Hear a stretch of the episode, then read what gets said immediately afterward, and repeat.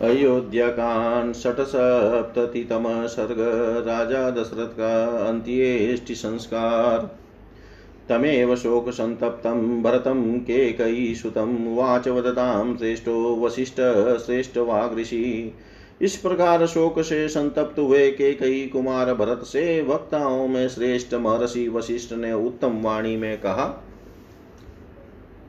अलम शोकेन भद्रम ते राजपुत्र महायश प्राप्त।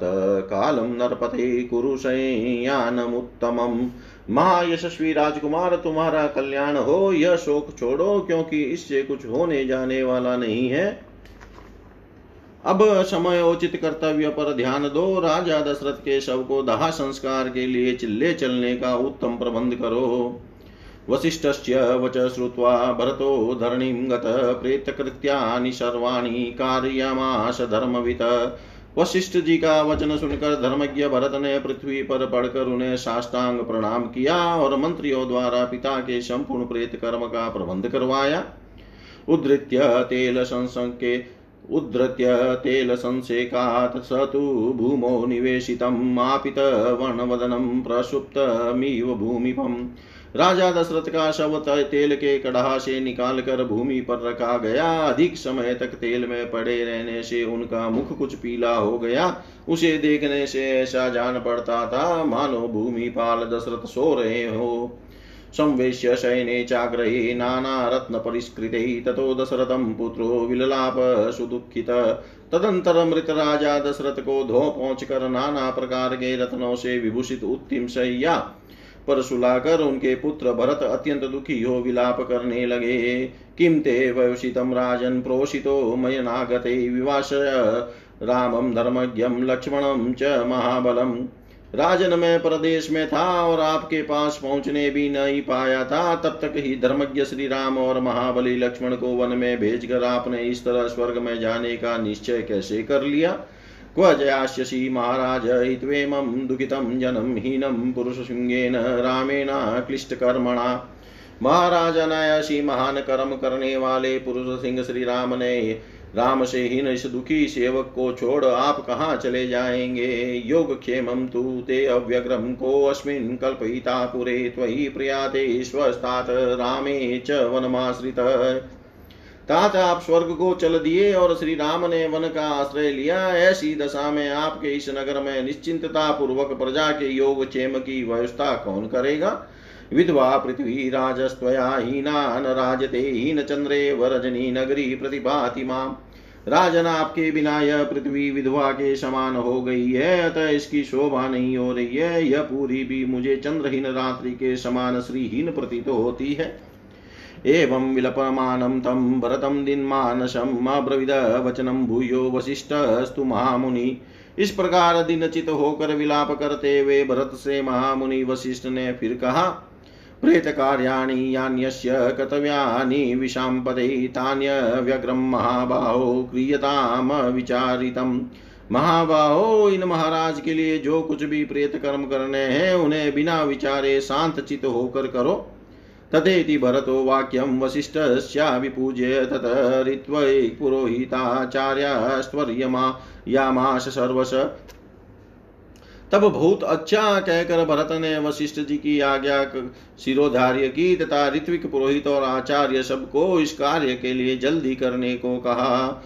ये त्वदग्नयो नरेन्द्रस्य अग्न्यगाराद बहिष्कृता ऋत्विगिभर्याजकेश्चेव न ह्यूयन्ते यथा विधि। राजा की अग्निशाला से जो अग्नियाँ बाहर निकाली गई थी, उनमें ऋत्विज और याजकों द्वारा विधि पूर्वक हवन किया गया। शिबिकायामतारोप्य राजानां गतचेतनं बाष्पकण्ठाभिमनस्तस्मुः परिचारका तत्पश्चात महाराज दशरथ के प्राणहीन शरीर को पालकी में बिठाकर परिचारक गण उन्हें शमशान भूमि को ले गए। उस समय आंसुओं से उनका गला रुंध गया था और मन ही मन उन्हें बड़ा दुख हो रहा था। हिरण्यं च सुवर्णं च वांसांसि विधानि च प्रकिरन्तो जनामार्गे नृपतेरग्रतो ययु। मार्ग में राजकीय पुरुष राजा के शव के आगे आगे सोने चांदी तथा भांति भांति के वस्त्र लुटाते चलते थे। चन्दना गुरुनिर्याशान् सरलं पद्मकं तथा देवदारुणि चाहृत्य क्षेपयन्ति तथा परे गन्धानुचा वचांश्चान्यास्तत्र गत्वात् भूमिपम तत्र संवेशयामाशुश्चिता मध्ये त्रिं ऋत्विज। शमशान भूमि में पहुंचकर चिता तैयार की जाने लगी, किसी ने चंदन लगा कर रखा तो किसी ने अगर कोई कोई गुगल और तथा कोई सरल पद्मक और देवदारू की लकड़ियाँ ला कर चिता में डालने लगे। कुछ लोगों ने तरह तरह के सुगंधित पदार्थ लाकर छोड़े। इसके बाद ऋत्विजनों ने राजा के शव को चिता पर रखा। तदा मुत्वा जेपुस्तस्य तद्वृत्तिज जगुश्च ते यथाशास्त्रं तत्र सामानिशामगा उस समय अग्नि में आहुति देकर उनके ऋत्विजनों ने वेदोक्त मंत्रों का जप किया।